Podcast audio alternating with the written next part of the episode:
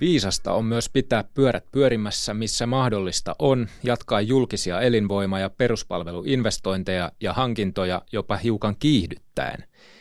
Näin kirjoitti Hämeenlinnan kaupunginhallituksen puheenjohtaja Sari Rautio huhtikuun alkupuolella Hämeen Sanomien mielipidekirjoituksessaan, jonka otsikko oli On aika ajatella viisaasti koronan jälkeistä tulevaisuutta. Rautio viittasi Tuossa muun muassa siis julkisiin hankintoihin, joihin käytetään Suomessa noin 35 miljardia euroa vuosittain, eli keskimäärin noin 16 prosenttia bruttokansantuotteesta. Hankinnat on aiheena myös tuoreessa Kuntalehdessä numero 6 2020 ja tässä Kuntalehden podcastissa käsitellään hankintoja ja koronakriisin vaikutusta niihin. Tervetuloa kuulolle. Vierainamme meillä Keskustelijoina ovat Kouvolan hankintapäällikkö Maria-Liisa Jyrkilä ja Kuntaliiton johtava lakimies Katariina Huikko. Maria-Liisa, tervetuloa mukaan etäyhteydellä Kouvolasta. Mitäs kuuluu sinun korona-arkeesi siellä Kouvolassa? Kiitoksia. Voisi sanoa, että tahti on tiivistynyt tämmöisestä normaalityöstä, kun nyt etänä työskennellään ja hankitaan kaikenlaista sellaista, mitä ei aikaisemmin ehkä ole hankittu. Okei, eli puheet siitä, että nyt on aikaa lekotella ja ottaa iisisti, ovat ilmeisesti liioiteltuja. No tuota, on vähän ihmetellyt, että mihinkä nämä perustuu, kun on kuulemma nyt niin paljon enemmän aikaa, mutta en ole sen pitemmälle miettinyt. Ja pitkästä aikaa meillä on täällä studiossa paikan päällä vieras Katariina, tervetuloa. Miltä kuulostaa tuo Maria-Liisan kommentti tästä tämän ajan työelämästä? No kiitoksia, mukava olla mukana. Kyllä ihan sama havainto on, että, että tota, kyllä täällä Kuntaliiton puolellakin on hyvin intensiivisesti tehty töitä ja laadittu muun muassa ohjeistuksia ynnä muita apuvälineitä kuntien käyttöön, että miten, miten nyt voidaan tässä poikkeustilanteessa selviytyä. Poikkeustilan aikana sana hankinnat onkin ollut julkisuudessa hyvin usein, eikä vähiten tosiaan näiden suojavälineiden ja koronakriisin takia kiihtyneiden maskihankintojen takia. Suomella on ollut omat suuretkin hankaluutensa maskihankinnoissa, mutta niin on ollut muillakin mailla. Tuoreessa kuntalehdessä toimittaja Annukka Oksanen kirjoittaa Tanskan tilanteesta, että hankinta on yhtä villiä taistelua kansainvälisillä markkinoilla. Ja tällainen kuva on tosiaan välittynyt muuallakin Euroopassa tässä maskihankinta kysymyksessä. Millä mielellä te hankintojen ammattilaisina olette seuranneet tätä suojavarusteiden hankkimisesta käytyä keskustelua? Katariina, miltä se on kuulostanut? No tietenkin niin kuin näin hankintojen ammattilaisena ja hankintojen puolestapuhujana olen tyytyväinen siitä, että hankinnat saavat niin kuin sitä, sitä ansaittua ikään kuin ää, mitenköhän sitä nyt sanoisi, no ansaittua niin kuin, huomiota. Toki sitten ikävä, että aina sitten negati- negatiiviset asiat on ne, jotka usein mediassa erityisesti korostuu. Mutta tämä on silleen mielenkiintoinen juttu, että kun tässä on kaikki ikään kuin äh, melkein globaalisti samassa tilanteessa ja samoista välineistä kamppailemassa, niin totta kai siinä sitten varmaan aika villilänsi tällä hetkellä on. Mutta toki sitten jos miettii sitä varautumistilannetta, niin kuin yleisemmin, niin, niin sehän on mielenkiintoinen, koska sitä on niin monella tasolla, että, että toi huoltovarmuuskeskuksen varautumisasia on yksi asia, sitten on toisaalta EUn laajuisesti tehty niitä yhteishankintoja, sitten kansallisesti meillä on sairaanhoitopiirien varautumista, kuntayhtymien varautumista ja sitten vielä sitä kuntien varautumista, että tässä on sitä porukkaa meilläkin jo niin monessa tasossa hankkimassa samoja varusteita, että en yhtään ihmettele. Entä Marja-Liisa, mitä ajatuksia tämä viime viikkojen keskustelu hankinnoista, nimenomaan koronakriisin yhteydessä käyty keskustelu, niin mitä se on herättänyt? No, tota, ihan, ihan samoin kuin Katariinakin, että kyllä huomaa, että paniikkinappulalla ollaan aika monesti varmaan sormi ollut jo, että, että ymmärrän sen tilanteen, että kun on pakko saada, niin sitten ehkä tulee tehtyä nopeita ratkaisuja. Meidän kohdalta voi sanoa, että meidän murheet on hieman pienempää luokkaa, kun meillä ei ole sosiaali- ja terveyspalveluja Kouvolan kaupungin alla enää, niin nämä meidän hankinnat on, on pieniä, mutta että kyllä se heijastuu näihinkin hankintoihin, että myyjä, myyjä ilmoittaa, että otatko nyt, että ehkä huomenna et saa enää ja hinta on kolminkertainen yli huomenna, että tämmöistä tämä nyt on tällä hetkellä. Siirrytään tosiaankin päivän aiheeseen syvemmälle, eli aihe on koronapandemian vaikutus hankintoihin. Hankintoja ohjaa hankintalaki. Miten poikkeusoloissa tämä tapahtuu? Noudatetaanko sitä lakia ihan normaalisti vai onko koronakriisillä ollut jonkinlaisia vaikutuksia hankintoihin juridisista tai sopimusteknisistä näkökulmista, Katariina? Joo, aluksi täytyy sanoa, että kyllähän hankintalakia toki noudatetaan, että ei poikkeustila mitenkään sitä meidän voimassa olevaa lainsäädäntöä niin kuin poista. Ö, toki sitten komissiolta tuli, tuli huhtikuun alussa ö, tällainen ikään kuin tiedonanto, jossa, jossa he täsmensivät sitä, että tämmöinen niin kuin poikkeustila ja pandemia voi olla sitten suorahankintaperuste, eli pystytään sitten hankintalain mukaisella suorahankintaperusteella hankkimaan tiettyjä, tiettyjä sellaisia tarvikkeita esimerkiksi, joita nopeasti tarvitaan. Mutta toki tässä on, niin kuin, tämä on ollut tosi mielenkiintoinen tilanne sikäli, että, että tässä on ollut erilaisia vaiheita. Aluksi oli se akuutti kriisivaihe, vähän semmoinen, että nyt äkkiä pitää niin kuin alkaa, alkaa sitten varautumaan tähän ja tavallaan toiminta muuttuu muuttaa niin kuin siihen uuteen tilanteeseen. Sitten on ollut vähän semmoinen toteuttava vaihe. Nyt ollaan ehkä semmoisessa niin mukautuvassa vaiheessa. Tarkoitan ehkä sitä, että aletaan nyt kun kouluja avataan ja näin, niin nyt taas aletaan vähän niin kuin katsomaan sitä exittiä. Ja sitten on ihan se lopullinen exit vielä. Että tässä on niin, kuin niin paljon ollut näitä juridisia ja, ja sekä hankintalain että sopimusoikeudellisia tulkintakysymyksiä matkan varrella, että niistä pitäisi olla ihan erillinen oma podcasti. Eli kiirettä on ilmeisesti pitänyt. Kyllä on. Ihan saanut täällä töitä tehdä. Miten Marja-Liisa, mainitsit äsken, että teillä ei tätä sote, tämä sote-hankintojen vastuu ei tavallaan ole kaupungilla, mutta onko korona muuttanut jotenkin muuten hankintakäyttäytymistä Kouvolassa? Kyllä se, kyllä se on poikinut meillekin sitten muille ammattialoille näitä vastaavanlaisia tuotteita, mitä, mihin halutaan varautua ja hankitaan. Ja, ja sanoisin näin, että miten se, on, miten se on muuttanut meidän hankintakäyttäytymistä, niin voisi melkein sanoa, että aika lailla on hyvin sopimuskohtaista, että pääsääntöisesti mennään aika lailla niin kuin ennenkin, mitkä on ollut kilpailutuksessa, niitä viedään eteenpäin ja sitten tulee näitä tämmöisiä yllättäviä hankintoja, just viimeisin ehkä tämä, juuri kun koulut aukeaa, niin nyt herättiin, että nyt pitää kouluihin saada käsidesiä ja tämmöistä pienimuotoista yllätystä sitten yhtäkkiä, mihin täytyy reagoida vain nopeasti, että se kuitenkin sanoo sitä tilanteen mukaan, että ei voi, ei voi yhtenäistä, että nyt olisi kaikki muuttunut, vaan jotkut asiat on hoidettava nyt uudella tavalla. Onko sopimusten soveltamisessa ilmennyt mitään ikään kuin uutta tai yllättävää tilannetta? Kyllä, niin meillä kuin varmaan kaikissa Suomen kunnissa, että esimerkiksi nämä koululaisten kuljetukset, kun ne lakkasi tuossa muutama viikko sitten, niin kyllähän niistä kovasti kaivattiin viisautta ja apua, että miten menetellään. Että nämä ehkä oli ne suurimmat muutokset, mitä sopimuksiin sitten neuvoteltiin. Tuoreessa kuntalehdessä käsitellään muun muassa tätä maskituotannon aloittamista Suomessa ihan tätä kriisiä varten.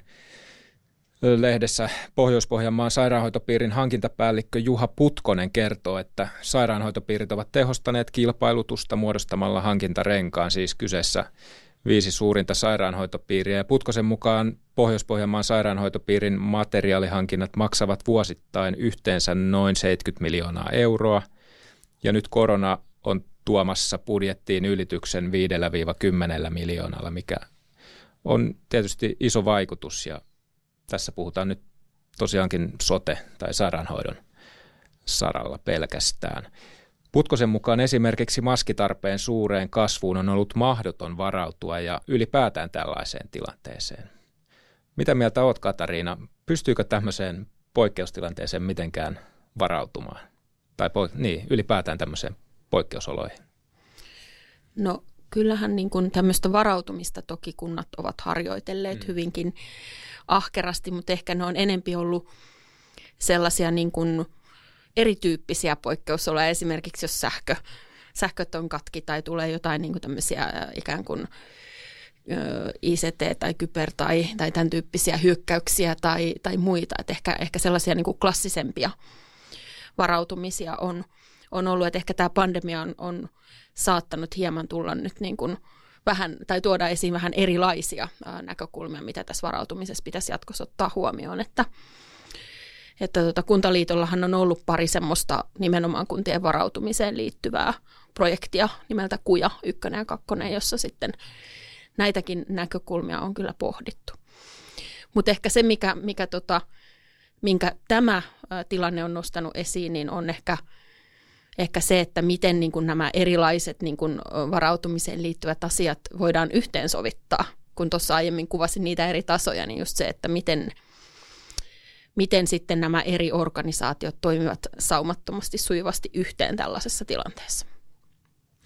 Niin ilmeisesti tähän asti on ihan luonnollisestikin niin kuin varauduttu siihen, mitä on jo koettu tavallaan. Mutta tällaistähän, vaikka tämmöisen mahdollisuus on periaatteessa ollut tiedossa, niin eihän tämmöistä ole ennen koettu, niin se tietysti mm. luo haasteen varmaan, mitä on mahdotonkin ennakoida. Mm. Tai ainakaan moneen kymmenen vuoteen ei ole koettu, no niin, että onhan joo. näitä pandemioita ollut aikaisemmin, mutta ei, no ei ehkä tämmöisessä niin kuin näin modernissa yhteiskunnassa.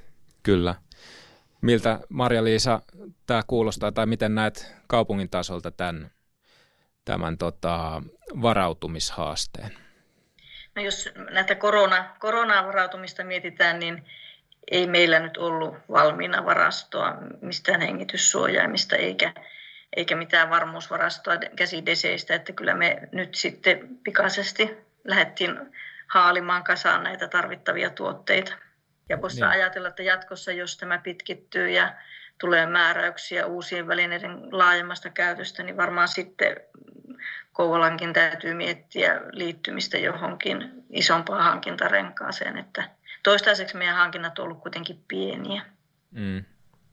Miten se hankinta ta, tai tämä haaliminen nimenomaan, niin miten se koneisto käynnistyy kaupungissa?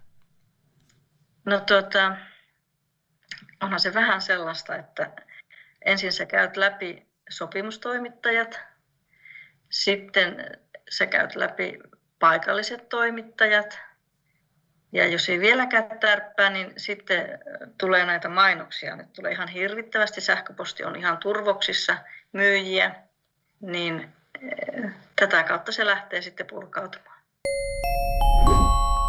Tosiaan kriisin kesto on avoin rajoituksia nyt aletaan pikkuhiljaa purkaa, mutta ei tiedetä, mitä tulevaisuus tuo. Tuoko se toisen aallon tai ehkä kolmannen aallon pandemiaa. Nyt on kuitenkin jotain jo opittu tästä tilanteesta. Kriisin kesto on täysin avoin. Katariina, miten kunnissa kannattaisi sun mielestä reagoida, reagoida tähän tilanteeseen ja pyrkiä ennakoimaan sitä, mikä on edessä? Joo, no tota, hankintojen näkökulmasta toki, niin varmaan olennaista on se, että, että nyt kun tilanne on jokseenkin tämmöisessä justiin toteuttavassa ja mukautuvassa vaiheessa, niin ehkä nyt kannattaisi katsoa vähän pidemmälle tulevaisuuteen ja oikeasti rohkeasti kilpailuttaa niitä kokonaisuuksia, mitä puuttuu ja yrittää niin kuin mahdollisimman hyvin varautua sitten myöskin niissä kilpailutettavissa sopimuksissa tähän toiseen aaltoon, että, että sehän on sikäli sitten erilainen tulkintatilanne juridisesti, jos miettii, että että tota, meillä on ollut nyt tämä tämmöinen akuutti vaihe, jossa sitten on ehkä tietynlaiset semmoiset niin kuin, vaikka suorahankintojen ynnä muiden pelisäännöt niin kuin ollut, ollut voimassa, mutta nyt sitten kun se, jos ja kun se toinen aalto sitten sieltä tulisi, niin silloin voidaan toki esittää väite, että onko, onko se enää sellainen tilanne, jossa sitten samat, samat akuuttivaiheen pelisäännöt pätee. Eli, eli sellaista niin kuin, vähän pidemmälle katsovaa, ketterää mukautumista ja, ja se, että pidetään ne niin kuin olennaisemmat hankinnat niin kuin pyörimässä. Mutta ilmeisesti tämmöiset sopimustulkintakysymykset, niin ne ei varmaan välttämättä tule ihan heti loppumaan, jos vaikka tulee se toinen aalto. No ei varmasti tule loppumaan. Että tässä on tosiaan, niin kuin Maria-Liisat hyvin toi esiin, niin, niin jokainen sopimushan on oma mm. niin kuin tulkintatilanteensa, että ei tässä mitään niin kuin tämmöisiä isoja ää, pääsääntöjä voida vetää. Mm. Ja näin ollen sitten, mitä paremmat sopimusehdot siellä on, niin sitä helpompihan se sopimuksen tulkinta on, mutta si- joka tapauksessa on varmasti niitä tilanteita, mihin ei ole voinut sopimuksella varautua. Mm. Miten Maria-Liisa, onko Kouvolassa tehty jotain omaa exit-suunnitelmaa tai vastaavaa hankintojen osalta, missä katsotaan jo tulevaisuuteen ja siihen reagointiin? No jos mä rehellisesti sanon, niin ei meillä tämmöistä suunnitelmaa vielä ole kyllä valmiina, mutta kyllähän tämä niin ymmärtää, että ei tämä ole hetkessä ohi, että kyllä meille tämmöinen suunnitelma tulee. Ja niin kuin tuossa vähän viittasinkin, niin toivoisin juuri tämmöistä hankintarengasmaista ajattelua tähän, että sillä turvattaisiin parhaiten se saatavuus. Tai en tiedä, onko se sitten parhaiten, mutta tota, kyllä meillä, siis meillä ei tällä hetkellä ole tätä suunnitelmaa valmiina, mutta siihen täytyy panostaa. Mitä mieltä olet Katariina, kannattaako lyödä hynttyitä yhteen ja muodostaa renkaita? No varmaan tämmöisissä poikkeusoloissa tämmöisestä suuremmasta volyymista voi olla hyötyä. Että kyllähän sekin on jo huomattu, että Suomi yksin maana hankkijana on hyvin pieni. Sitten mm. kun tuolla KV-markkinoilla katsotaan, niin kyllä ajattelisin, että sitten tässä Euroopankin markkinoilla niin yksi hankintayksikkö voi olla aika pieni. Mm. Eli silloin, silloin sitten suuremmasta volyymista voi olla hyötyä sitten jossain tietyissä strategisissa kokonaisuuksissa. Puhutaan vähän kuntien elinvoimasta ja siitä, miten tämä tilanne vaikuttaa talouteen, kehitysnäkymiin, elinvoimaan. Kesän suuret tapahtumat perutaan ainakin sinne heinäkuun loppuun asti. Osa pienemmistäkin on jo peruttu. Investointeja joudutaan miettimään uusiksi. Jotain joudutaan ehkä perumaan silläkin saralla. Mutta samalla toisaalta pitäisi pyrkiä pitämään jonkinlainen vauhti päällä kunnan ja talouden kehittämisessäkin, jotta vaikutus ei olisi suorastaan tuhoisa. Ja viittaan vielä tuohon alussa lainaamaani Sari Raution mielipidekirjoitukseen. Rautio, joka on siis Hämeenlinnan kaupunginhallituksen puheenjohtaja ja myös Kuntaliiton hallituksen ensimmäinen varapuheenjohtaja, kirjoitti, että hyvinvointia ja elinvoimaa edistävät ratkaisut ovat aidosti investointeja eivätkä kulueriä – kun katsotaan aikaa pidemmälle 20-luvulle. Ja sitten hän tosiaankin myös totesi, että on viisautta pitää pyörät pyörimässä niin, niin hyvin kuin mahdollista. Tämä on tietysti myös samalla haaste. Se on varmaan tavoite ja haaste. Mutta siis ajatus on, että vaikka nyt on kriisi päällä ja seuraukset, joista emme vielä tiedä, tulevat olemaan merkittävät, merkittävät siis tavalla, jota emme vielä tiedä ja epävarmuus lyö joka puolelta jo ennestään epävarmaan kuntatalouteen. Kuulostaa tosi haastavalta kokonaisuudelta. Miten, miten näet Kata tämän haastavan kimpun? Voi, nyt pitäisi olla varmaan joku kuntatalouden asiantuntija paremmin kommentoimassa, mutta, mutta tota, kyllä – siitä olen Sarin kanssa samaa mieltä, että, että nyt kyllä kannattaa kaikki mahdolliset kivet kääntää, mitä on käännettävissä nimenomaan siitä elinvoiman näkökulmasta. Ja, ja tota, ihan silloin maaliskuun puolen välin jälkeen, niin Suomen yrittäjät ja Kuntaliittohan antoi yhteistyössä tämmöiset suositukset myöskin, missä oli suosituksia muun muassa hankintoihin liittyen. Ja, ja siinä kanssa yhtenä keskeisenä asiana oli se, että nyt kun niin kun se bisnes ehkä siellä yksityisellä puolella on saattanut mennä, mennä sitten aika roimastikin alaspäin, niin nyt sitten julkisten hankintojen merkitys korostuu ja sen takia niitä kannattaa edelleen tehdä ja jopa sitten miettiä, että voiko niitä sitten ehkä aikaistaa, kuten tuossa Sarinkin kirjoituksessa taisi olla. Ja sitten vielä yksi semmoinen keskeinen näkökulma, että, että voisi katsoa vielä tämmöisessä yhteistyössä sitten siellä kuntatasolla sitä asiaa, että onko, niin kuin, onko siellä kuntien hankintakokonaisuuksissa jotain sellaista, vaikka pienhankintapuolella tai muualla, mitä sitten yksityiset voisivat tässä tilanteessa hoitaa. Eli katsottaisiin sitä niin kuin kokonaisuutena ja, ja semmoisessa hyvässä dialogissa ja yhteistyössä, jotta sitten tehtäisiin se, mikä on elinvoiman eteen tehtävissä paikallistasollakin. Mitä mieltä olet Marja-Liisa, mil, milten tämä tilanne vaikuttaa tähän ristivetoon, että miten toisaalta hankinta saatetaan nähdä kulueränä, se pitäisi nähdä ehkä investointina. Miten, millaista ristivetoa tämä koronakriisi tuo lisää tähän? Kyllähän se, kyllähän se sitä tuo. Koulallakin on, on talous, talousongelmia, ja, mutta siitä huolimatta täällä on päädytty kuitenkin semmoiseen ratkaisuun, että osa muutamia pieninvestointeja on päätetty aikaistaa juuri tämän takia, että saadaan, saadaan töitä ja on, on jonkun verran lisätty määrärahaa budjettiinkin sen takia. Ja sitten nimenomaan nämä pienhankinnat, mitä hankintalaki ei koske, niin näitä on kyllä rohkaistu, rohkaistettu sitten tilaajia niin käyttämään nyt tilannetta sillä lailla hyväksi, että suunnataan niitä tilauksia ja ostoja paikkakunnalle. Toki tämä on meillä ihan yleisesti meidän tavoitteena muutenkin, että näitä pienhankintoja niin yritetään elinvoiman nimissä niin pitää tällä omalla talousalueella. Pystytkö antamaan jonkun esimerkin tästä, että miten, miten olette tässä tilanteessa hankintoja ikään kuin vauhdittamalla siihen työllisyyteen kyenneet vaikuttamaan?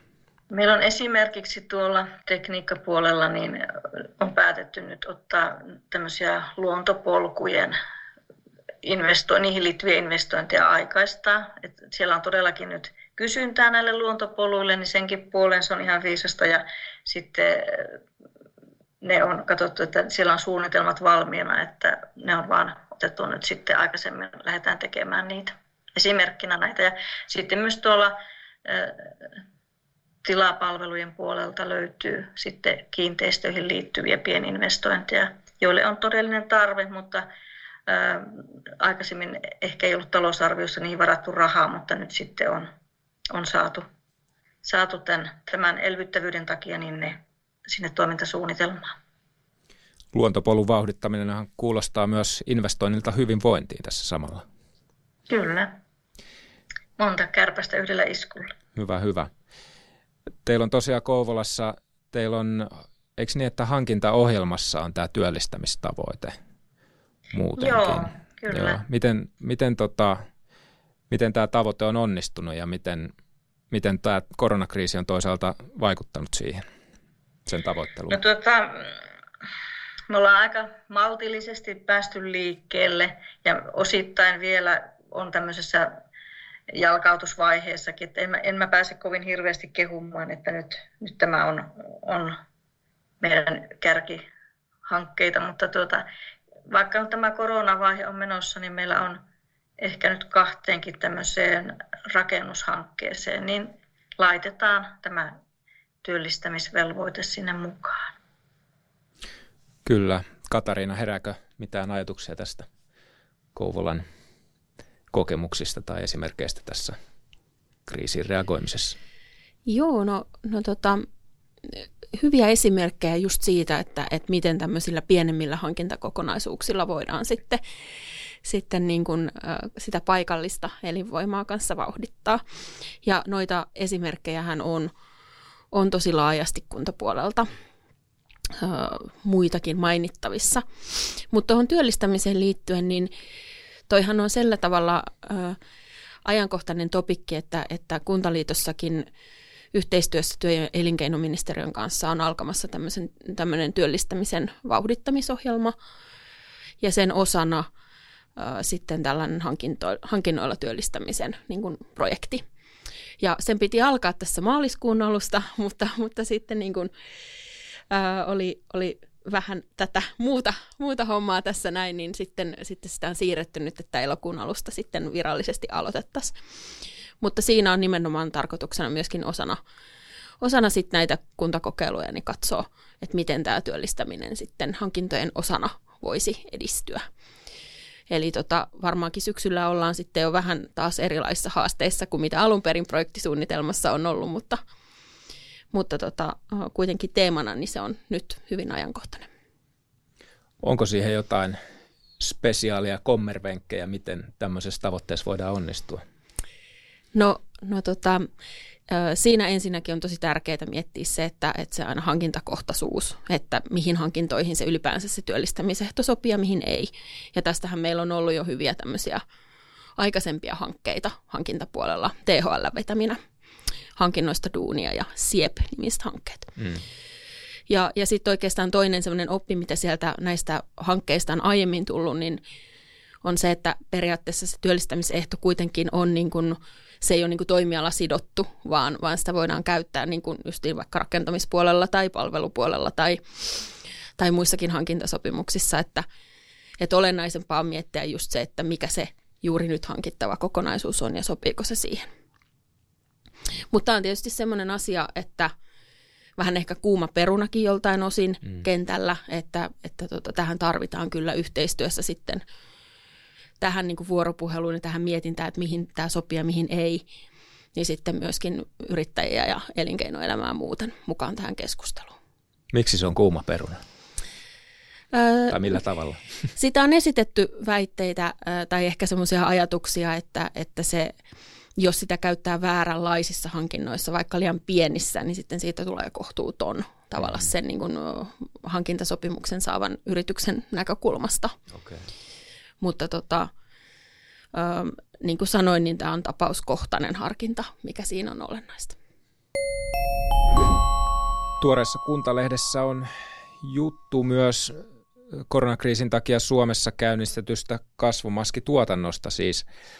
Toimittaja Tapio Mainio kävi Kärsämäällä, jossa alusasuja valmistanut Finsvaala opettelee nyt, ta, anteeksi, ompelee nyt pestäviä suojamaskeja ja Työvoiman kasvaneeseen tarpeeseen on vastattu muun muassa pestaamalla ravintolatyöntekijöitä, jotka on lomautettu kriisin takia.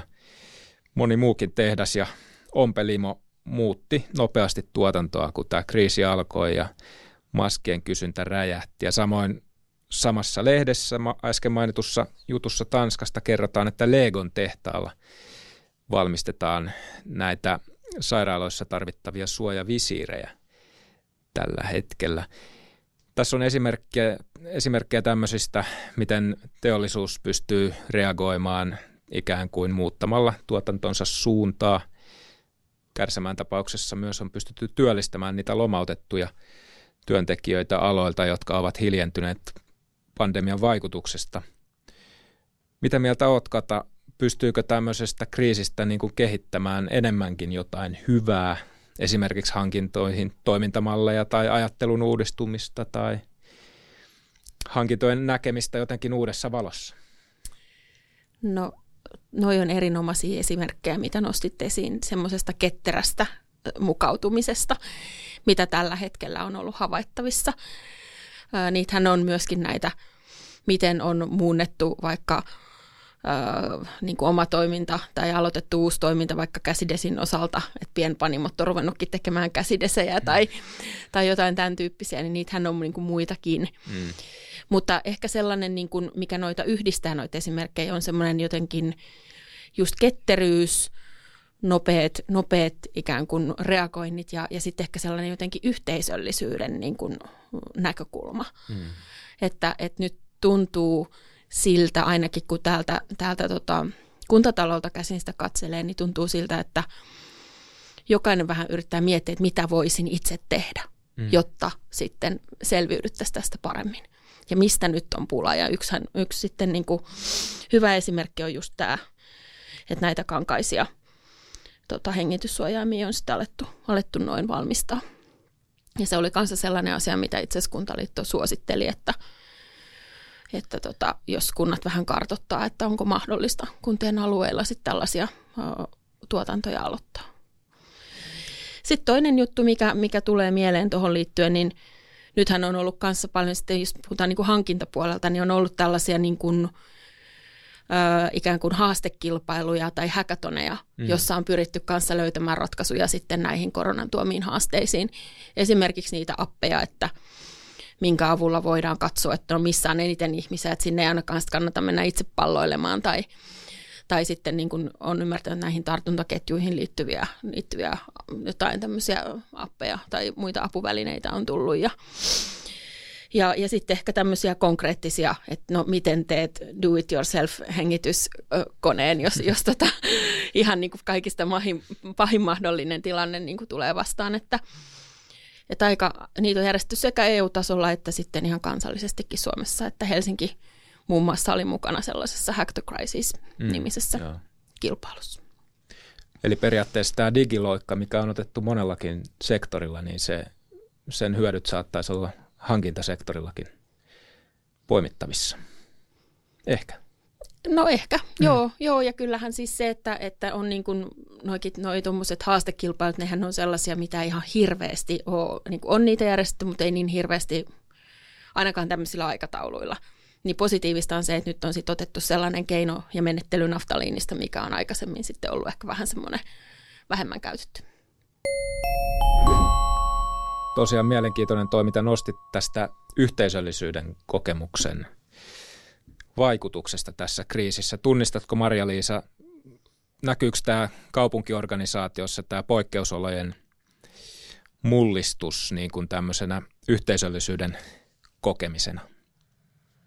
Kyllä, ja tota, ihan niin yksityishenkilönäkin olen ajatellut sitä, että nyt on tullut tämmöinen vähän niin downshiftaus, että ilmasto kiittää, kun ei lennellä ja ihmiset mm. liikkuu vähemmän ja hi- tämmöistä, että kolikolla on aina kaksi puolta, että tämä on nyt sitten se positiivinen puoli, että tulee tämmöistä terveempää tai miten mä sanoisin, syvällisempää, yhteisöllisempää ajattelua, että ei, ei mennäkään aina ihan rahaa edellä. Mm. Luuletko, että Kouvolassa jotkut toimintamallit ehkä muuttuu ketterämmiksi tai, tai muuten kehittyy tämän kriisin vauhdittamana?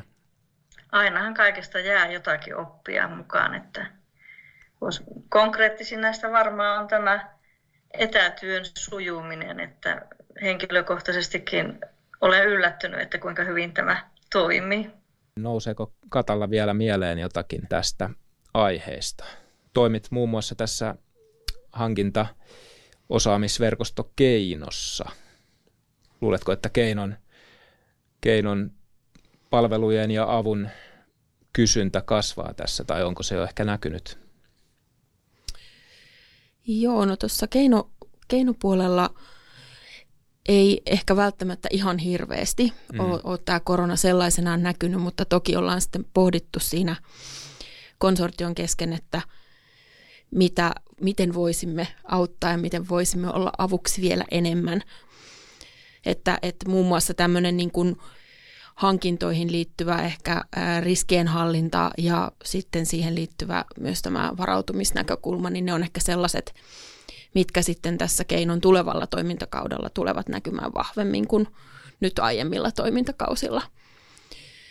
Ja, ja tota, sitten toki niin kun tonne meille julkisten hankintojen neuvontayksikköön, niin sinnehän me, meillä on niin boksi täynnä tuolla koronaan liittyviä kysymyksiä, että, että se on niin ihan sitä akuuttia neuvontaa sitten, mitä, mitä sillä puolella on tehty.